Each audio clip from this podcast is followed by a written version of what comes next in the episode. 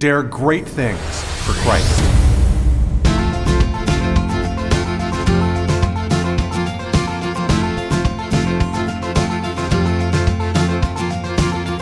Christ calls us to dare great things. In the marketplace, as well as in the mission field, there has never been a time like the present for the spirit of the Catholic entrepreneur. Now is the time for men and women of great courage and great vision to engage our church and our culture. Now is the time to dare great things. And here is your host as we dare great things, Father Nathan Cromly, the president and founder of the St. John Institute. St. Gregory the Great lived a very long time ago, but his words remain important for us today. Even though he was a pope and a bishop, he was foremost a leader. His book on the rule of shepherds is a hallmark of leadership from the Middle Ages to today. Looking at this book can give us insights into what Christ asks for from those who would follow him by leading others. All right, everybody, I'm just so glad that you took the time to come out here and invest in yourselves. We have got a class for you. We are opening up a whole series here on the teaching of St. Gregory the Great, De Regule Pastoribus. This is an amazing book, a letter that was written at the very beginning of Gregory's life as a Catholic bishop. Now, I know already what you're going to say. You're going to say, well, we're not bishops, we are people of business we don't have time for this nonsense. And I would just like to say that that's a very ignorant statement. and you're not allowed to say that kind of thing. Because the fact is, every Catholic bishop has a lot to teach us about leadership, just as they have a lot to learn from you in the world of business. You have a lot to learn from them. As a matter of fact, wouldn't it be neat to be able to look into the life of what these men who lead in the name of Christ have to experience in terms of spirituality and spiritual lessons in order to better understand what the Lord is asking for from you in the world of business. You know what I mean? Like how sad it is to divorce the two and say, well, no, we are the true leaders. You know, we're in the military, we're in business, we're in, you know, and, and somehow or other Catholic bishops have nothing to say to us. When in fact, they're the ones who are leading in the name of Christ. So when it comes to leaders who show us what Christian leadership is supposed to be all about, they're supposed to be the preeminent ones. They give the example, supposedly, that then you're able to implement there in your own secular spheres. But I mean, like, if but to discount them and to say somehow or other that's not leadership, it's really to throw away an amazing opportunity that we can have to learn from them of the spiritual lessons that Jesus Christ teaches to each one of us in his church who are called to lead. After all, when he was on the earth, he didn't found a business, he founded a church. And he didn't put managers, he put apostles, right? Now, the thing is, the beautiful thing is that the apostles manage, right? So that we who are involved in business management can learn how to manage in the name of Christ by looking at the one spot where our Lord taught management, and that was to those who would be his bishops, his apostles. So, if it, again, this is not for everybody. Of course, you can learn all kinds of secular business models just from studying the apostles and looking at our Lord. Of course, you can. But uh, we aren't concerned with that here at the St. John Institute, right? We're here because you want to learn how do I bring faith into my business and my business into my faith? Now, how do I unite the two? And so, for us especially, this has extreme importance to be able to look exactly at what the life of a bishop can teach us about management, about leadership, about the challenges that can come and how we can face them. This is, in fact, the eminent place for you to come in order to learn Christian leadership principles. And that's why we're here with this class. So, this is a wonderful text. I want to encourage you all to download it right now, get ahead of it, start to read it. It's not that long, it's only a total of 11 chapters. It was written in, you know, around the late 500s, right? So, this is a text that's 1,500 years old and yet has such relevance for today. You're going to see it's absolutely amazing. And when the bishops back in the day, so of course there was no universal practice because this communication wasn't the same, etc., throughout the, the, the empire, but it was the custom for hundreds of years that when a man was named a bishop, they would put this text in his hands on the day of his ordination. He'd be given his book of the canons, the laws that he was to govern the church by, and they would give him this book to be the spirit that he would take into his governing. And St. Gregory the Great himself, he's one of the four, he's the last of the four major doctors of the Catholic Church. So when I say major doctors of the Catholic Church, these would be the guys whose lives and writings simply made, you know, the biggest impact in the early days of the church. St. Augustine, St. Ambrose, St. Gregory the Great, right? So the, he's right in the same line as St. Jerome, you know, Jerome, Ambrose, Augustine, and Gregory. These four great doctors whose lives just have epitomized for us what Christ wanted and have been put up front of the church as just the major teachers. Gregory actually writes for us as a shepherd all about him being a shepherd. And it's amazing because in his own life, he never wanted to be pope. He accepted the job of being a pope during an extremely difficult time when no one really wanted the Pope to be around because you have the two competing forces, Constantinople on the one side and the Lombards on the other. Now, today we look at those and we say, what does that have to do with anything? We don't even think about these people anymore. But at the time in Italy, this was, there was so much political intrigue because of the economic forces that each of those two civilizations represented and the pressures that they were putting on Rome that it took a mastermind like Gregory to rise up to meet those intrigues and to, to work to not only stabilize the church, but stabilize all of Italy. And this was a man who himself had founded monasteries because he wanted to live for God in a life of prayer. And the Lord took him from his life of prayer and spirituality and put him into a political context where he was doomed to fail without the grace of Christ. And he leaned on the grace of Christ and applied such incredible leadership to that era that they actually, when he died, gave him the name the Great because he did what no one else seemed to have been able to do. He secured peace and prosperity when threatened by two hostile powers, negotiating for them, making deals, and laboring as the leader that the people needed. It took a monk to step into the politics of the day and to find a way forward. It took someone who was willing to die for Christ and give his life for Christ to lay it down as a leader in service of the people. Because the people didn't need anyone who was going to run away. They didn't need somebody who was going to say it's too hard. They didn't, you know, what we need at times like this are people that stand up and say, I'm going to do the hard thing. I'm going to do the leadership that's necessary because I have given my life to Christ. I cannot flee now when the wolves are attacking. And maybe that's the first lesson each of you can take from this and the life of St. Gregory the Great. Look into your own hearts and say, are you leading for yourselves or are you leading for someone greater than yourself? If you're leading for yourselves, it, then when the wolves come, you'll join the wolves. At least the wolves get to eat, right? the sheep, sheep get eaten, the wolves eat. Which are you going to be, a wolf or a sheep, right? You say, well, I'm a wolf. Well, then that's because you're all in it for yourselves. But the, the follower of Christ is not in whatever we do for ourselves, regardless of the immense financial benefit that we might gain. It's not about finances, it's about the people who are starving for someone to make their lives better with them, to show them the way forward in the immense pressures that are upon them, to lay down their life for the sheep by leading them. And this is why you're here, and this is what St. Gregory is going to teach us. This is Father Nathan. Are you thinking of starting your own business, or even better, thinking of starting your own ministry of some sort? As we know, success is not going to be determined solely upon spirituality. It also needs training, networking, understanding, and true leadership. This is why we started the St. John Leadership Institute in Denver, Colorado. Join our class this fall and start your business or your ministry on the right foot.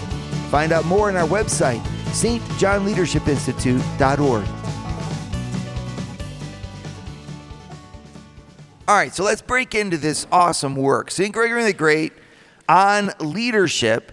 Uh, I'm just going to focus in on the first three chapters, okay, of this because it's not long. We're going to just do this in a couple different sessions here. But for today, it's going to be enough for us just to get into this and take a look at these first three chapters. The name of the book, again, is Liber Regulae Pastoralis, all right? The book that is the rule of shepherds. The rule of shepherds. That's the, so when it says rule, what it means by that is the guidebook, right? This is the handbook for shepherds that he wanted to write. And interesting, he begins his whole thing in a very fascinating way. Chapters 1, 2, and 3, all about those who should never dare to be shepherds. and of course, this is discouraging for us all because we get this and we're like, okay, this book's all about me as a shepherd. Then you're going to read it, you're going to say, oh my goodness, I should never have been a shepherd, according to Gregory. Well, let's be careful to not discount us too quickly. It's more like to say, hey, this is what you need to be aware of. Being a shepherd is like shouldering a burden. If you're not careful and you don't think of it enough, you might not have the strength to actually shoulder that burden. The stresses that are going to be put on the bridge, so to speak, need to be tested first, or else the, the, the bridge might collapse under the stresses that are going to come their way, right? And so, being a, a shepherd of God's people, or at least being a shepherd in the name of God, being a Christian shepherd, it requires a preparation. A preparation that's not hard. It's mostly a preparation of the soul, right? It's, it's not so much that like you have to prepare by all kinds of classes and things. It's that you need to get yourselves ready for the kind of rule that you're going to give. Remember this. Our Lord is not calling you into business for your own sake. He's calling you into business for your sake and for the sake of all those whom you will bless by the leadership you're going to exert over your business and by the leadership that your business is going to exert in the world. Right? So, and again, you might say, well, I'm not even a business, I'm just a mom. Stop saying you're just a mom, first of all. And then, second of all, realize you're a mom for you you're a mom for your kids, and you're a mom for everybody that your family is going to bless in this world. Every time we take on the role of leadership, everyone, we have those same three categories. God asks us to lead for our sake, that it sanctify us by humbling us immensely. For the sake of those who will be blessed by the organization, the effort, the leadership that our lives will exude and influence over them, and then the whole reason we're doing the thing is so that whatever we're leading be a blessing to everyone who encounters it. It's the same in your family, it's the same in your business, and it comes from that same optic. But in the heart of it, at the heart of all three of those, stands you. The figure of the leader, the figure of the person that st- steps forward into the breach and says, I will render an influence. I will make this happen for the sake of everyone else. This is where the grace of Christ gets focused. This is where you need to recognize your own greatness. My goodness, if you fail, if you run away, if you don't follow in the name of Christ, neither will you be saved, nor your family, your children, your business nor those that your business is for. Like all that's necessary for evil to triumph in the world is for good people to do nothing. That's Thomas Jefferson, right? Easy, easy quote to remember. All that's necessary the, to, for evil to triumph in the world is for good people to do nothing, right? Because as soon as good people don't do nothing, who suffers? Number one, you. Number because you don't do anything. Number two, those whom you directly influence. You're those whom you govern in your business, those whom you're supposed to manage, because they've got a lousy manager. They don't have a good one, they got a lousy one. Well, that's to really motivate the, tr- the troops, right? And then who else is to suffer? Everyone who now is not able to be blessed by a successful, well organized organization. And so what happens is a downward spiral. Just as every individual is influenced in our lives by the organizations, the institutions that support us, so it is that when those institutions and those organizations fail when government, for example, fails, or when the, the different things that we need to do together fails, individualism rises, egotism rises, and that means that power replaces service as the dominant matrix for the decisions of people's lives. And folks, when power replaces service as the dominant matrix that govern people's lives, we, we are in for the end of our body politic we can simply not live together as a world when everyone's in it for themselves. I mean, think about people at the times of, of, great strife or, or civil unrest. You know, what, what are their lives like? Aristotle, actually, when you go back to it, he, he talks in his first book on politics, right? He talks about politics, and he says that the, we live together in order to attain the higher life. Meaning that by myself I can survive, okay? And with my little family we can get by.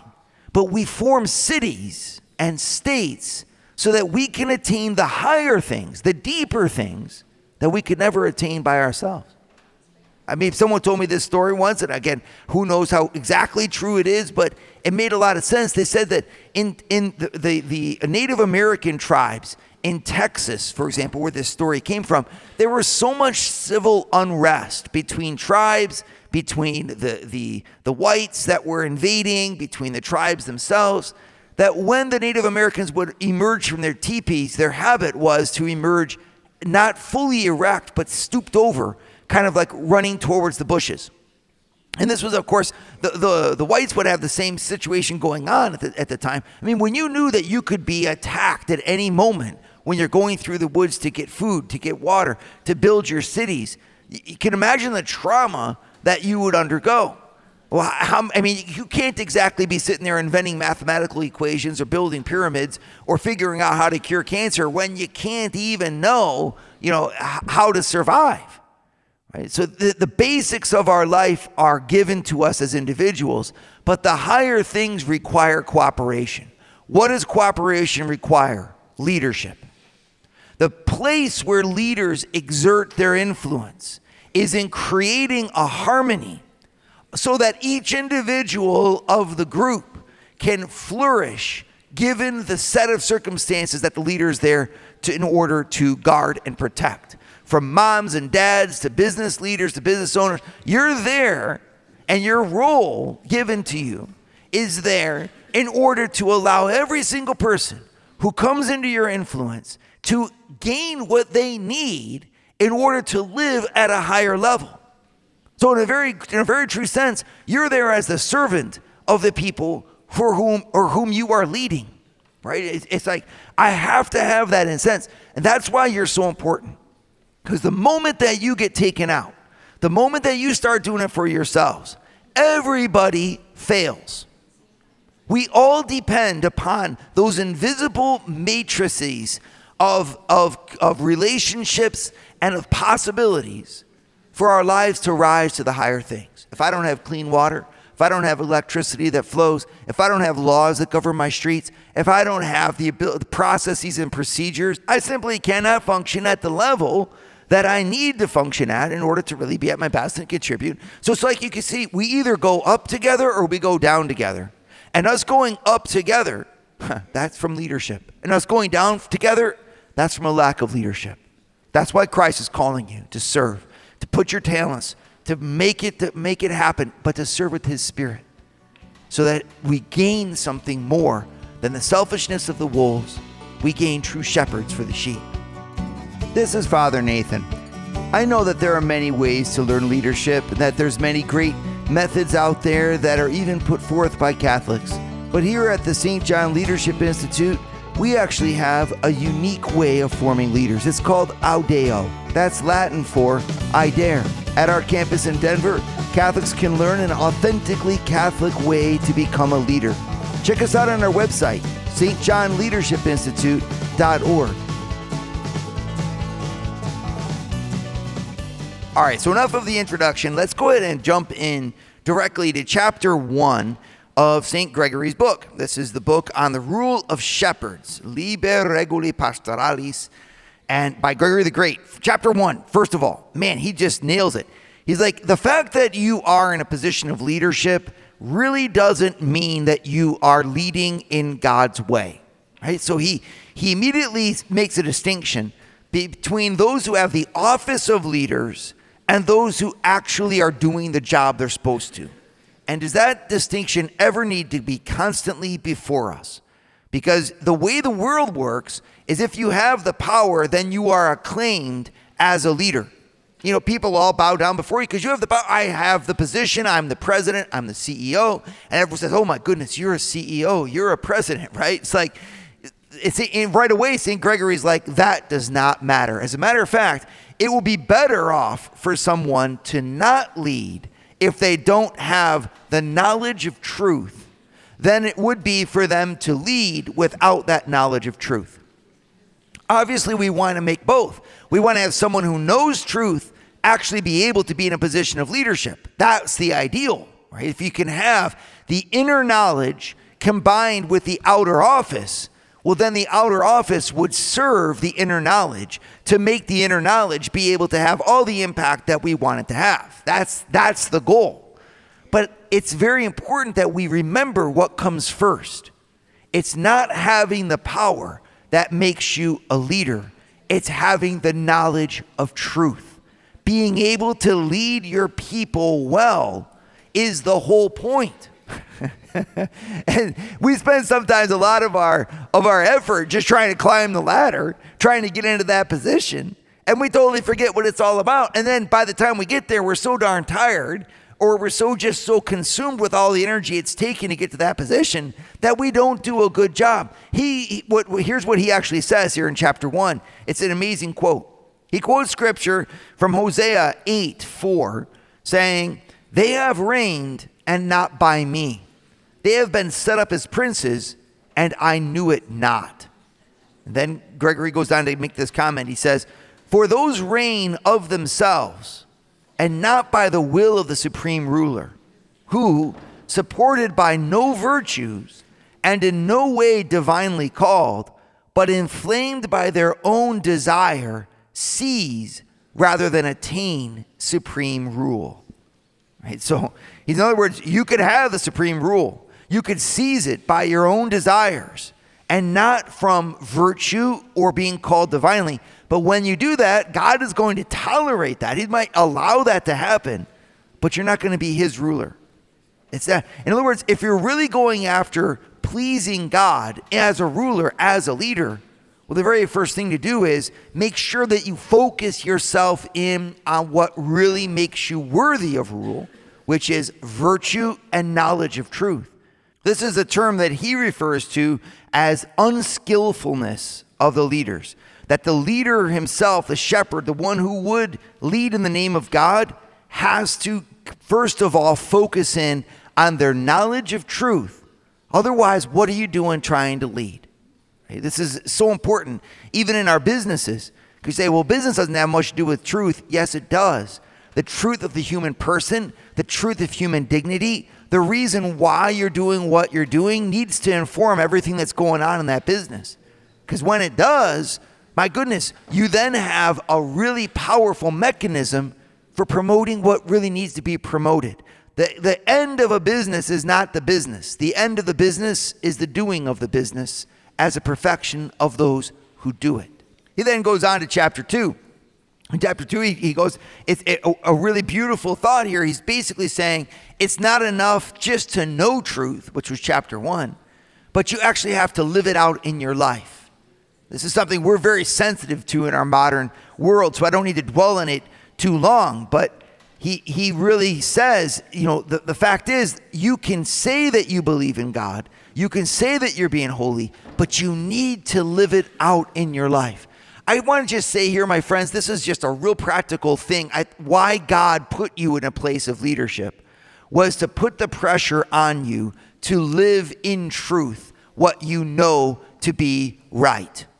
To actually have every day that ability to walk out of that office and to do exactly what you know, to, to build up a world of authenticity and true goodness. It's just an invitation I want to make, especially over the words that you use and the way that you speak about other people. To embody in your speech the attitude of Christ so that we don't end up being like those who are just working for this world, but leading as we work in this world by the example of our lives. He says this is just absolutely imperative. I quote, there are some also who investigate spiritual precepts with cunning care, but what they penetrate with their understanding, they trample on in their lives. All at once they teach the things which not by practice, but by study they have learned, And what in words they preach, by their manners they impugn. What an amazing quote that is, right? And he, he keeps on going about that to make that we cannot be, lead in the name of Christ unless we are willing to practice what we know is right. Right? So obviously that's that's something that a lot of us are sensitive to. But the third is an amazing insight. He speaks here of what he calls the weight of government in chapter 3. Namely, that being in charge is really hard. He talks about the cross, for example. Speaking about Jesus, he says, Because he had come in the flesh to this end, that he might not only redeem us by his passion, but also teach us by his conversation, offering himself as an example to his followers, he would not be made a king, but he went of his own accord to the gibbet of the cross. He fled from the offered glory of preeminence, but desired the pain of the ignominious death so that his members might learn to fly from the favors of the world, to be afraid of no terrors, to love adversity for the truth's sake, and to shrink in fear from prosperity. Because this often defiles the heart through vainglory, while that purges it through sorrow. And he goes on, a whole lesson here for us. The leader is forged by adversity the weight of leadership is a blessing because when things go easy, our souls tend towards corruption. And we leaders, therefore, should embrace the hardship and embrace the pain, embrace what comes as hard in our leadership as a way to keep our hearts true and make even better leaders of ourselves. What an immense blessing. Thank you, God, for your crosses. Thank you for the challenges. May we always rise up to lead them by your grace. Dare great things for Christ. Share your feedback with Father Nathan. Send us an email at info at stjohninstitute.org. That's info at stjohninstitute.org. And don't forget to subscribe to premium video content to form, unite, and inspire you at Eagle Eye Pro on our website, eagleeyeministries.org. That's eagleeyeministries.org.